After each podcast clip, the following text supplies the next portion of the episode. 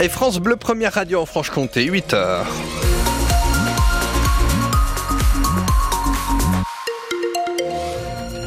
À 8h, l'actualité mardi 20 février avec vous Dimitri Imbert, déjà côté euh, météo, ça donne quoi? Alors ce sera encore du gris ce matin, quelques éclaircies dans le sud Jura et à l'ouest de la Haute-Saône, mais tout le monde devrait voir le soleil cet après-midi. Ça baisse un tout petit peu côté température, 8 pour le Haut-Doubs et jusqu'à 11 en pleine au plus chaud à Dole, Besançon ou encore Vesoul. 7 minutes c'est le temps que vous perdez en bas de la voie des Mercureaux pour euh, rejoindre les ronds-points de beurre, c'est 6 minutes en bas euh, de la côte de l'Arnaud, côte de l'Arnaud fermée dans une heure hein, à partir de 9h et ce jusqu'à 18h pour des travaux c'est comme ça tout au long de cette semaine avec une déviation euh, de mise en place et ce dans les deux sens. La zone de Dessay également ralentie lorsque vous provenez de la Haute-Saône en direction de Besançon. C'est 8 minutes en plus sur votre temps de trajet. La nature nous le dit avec des fleurs. Oui, qu'on marche un peu sur la tête en ce moment côté température avec des minimales qui sont 8 degrés au-dessus des normales et des maxi qui affichent 5 degrés de plus. On voit déjà les fleurs sortir la tête dans les bois ou au bord des routes, mais elles sont déjà en plein boom chez nos horticulteurs. Ce réveil très précoce du printemps, jardiniers professionnels et amateurs le constatent en effet déjà depuis plusieurs jours à Besançon, Caroline Félix.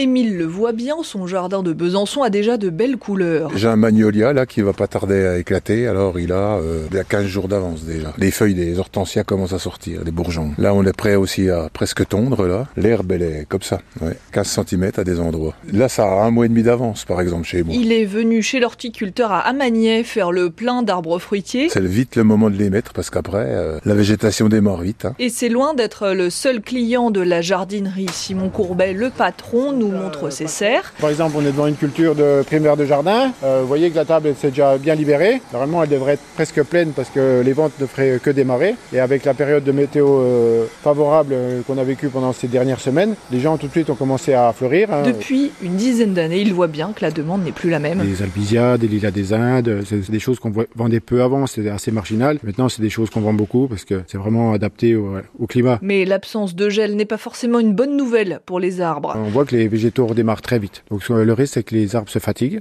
Il y a des risques de casse quand il y a du vent, il peut être sensible à des parasites, sensible à des champignons. Le seul aspect positif de cette chaleur, pas de gaz à payer pour Simon Courbet. Il n'a pas chauffé ses serres un seul jour depuis le début de l'année. Le reportage fleuri de Caroline Félix qui euh, vous a mis ses photos de primes verts et de jonquilles aussi sur francebleu.fr Besançon.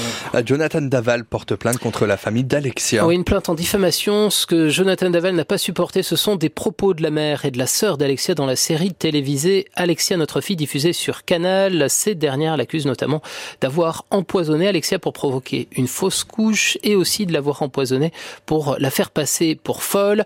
Une thèse pourtant écartée lors du procès aux assises, ce que dénonce son avocat, l'avocat Jonathan, maître Randall Schwerderfer. La lettre qu'il a envoyée au procureur de Vesoul est à retrouver sur francebleu.fr. Besançon.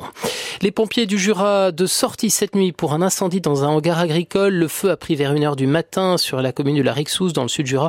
Ce bâtiment de 250 mètres carrés euh, contenait du fourrage. L'intervention d'une vingtaine de pompiers a permis d'éviter une propagation aux trois autres bâtiments juste à côté, dont une étable. Les vaches et les moutons ont tous été évacués.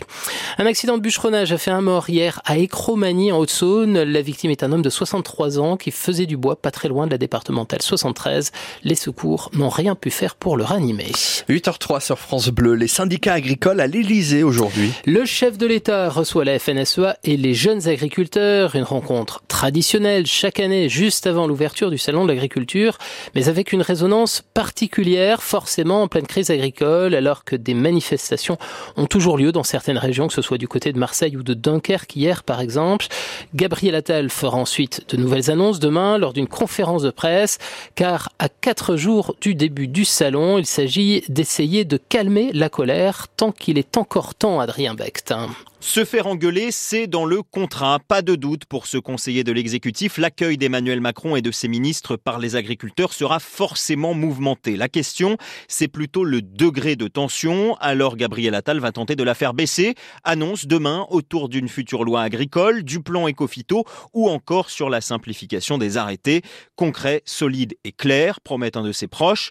Déplacement agriculture du chef de l'État à l'étude pour jeudi et visite présidentielle du salon samedi envisagée sous un format un peu différent, un parcours dans les allées plus courts, mais un long temps d'échange avec les agriculteurs. Dans tous les cas, le chef de l'État devra convaincre et le montrer.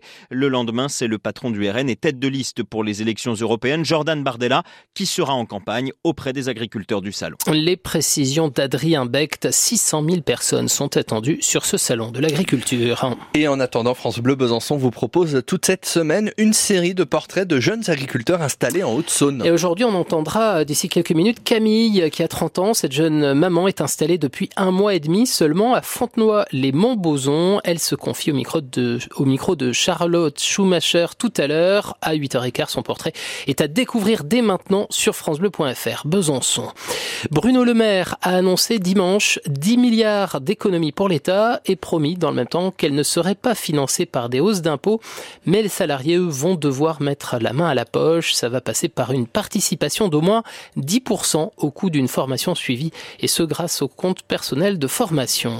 Le Festival des Eurocaines a levé le voile hier sur la suite de la programmation 2024. Du 4 au 7 juillet, ce sont 55 artistes qui vont défiler sur la scène du Malsaucy. L'occasion, par exemple, de découvrir l'une des révélations des dernières victoires de la musique.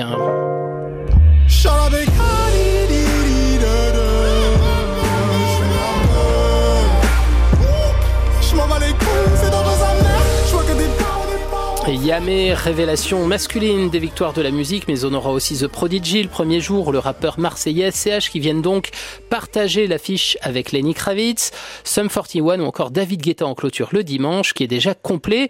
Une programmation que certains trouvent un peu trop hip-hop, alors à ceux qui critiquent, voilà la réponse de Kem Lalo, l'un des programmateurs du festival.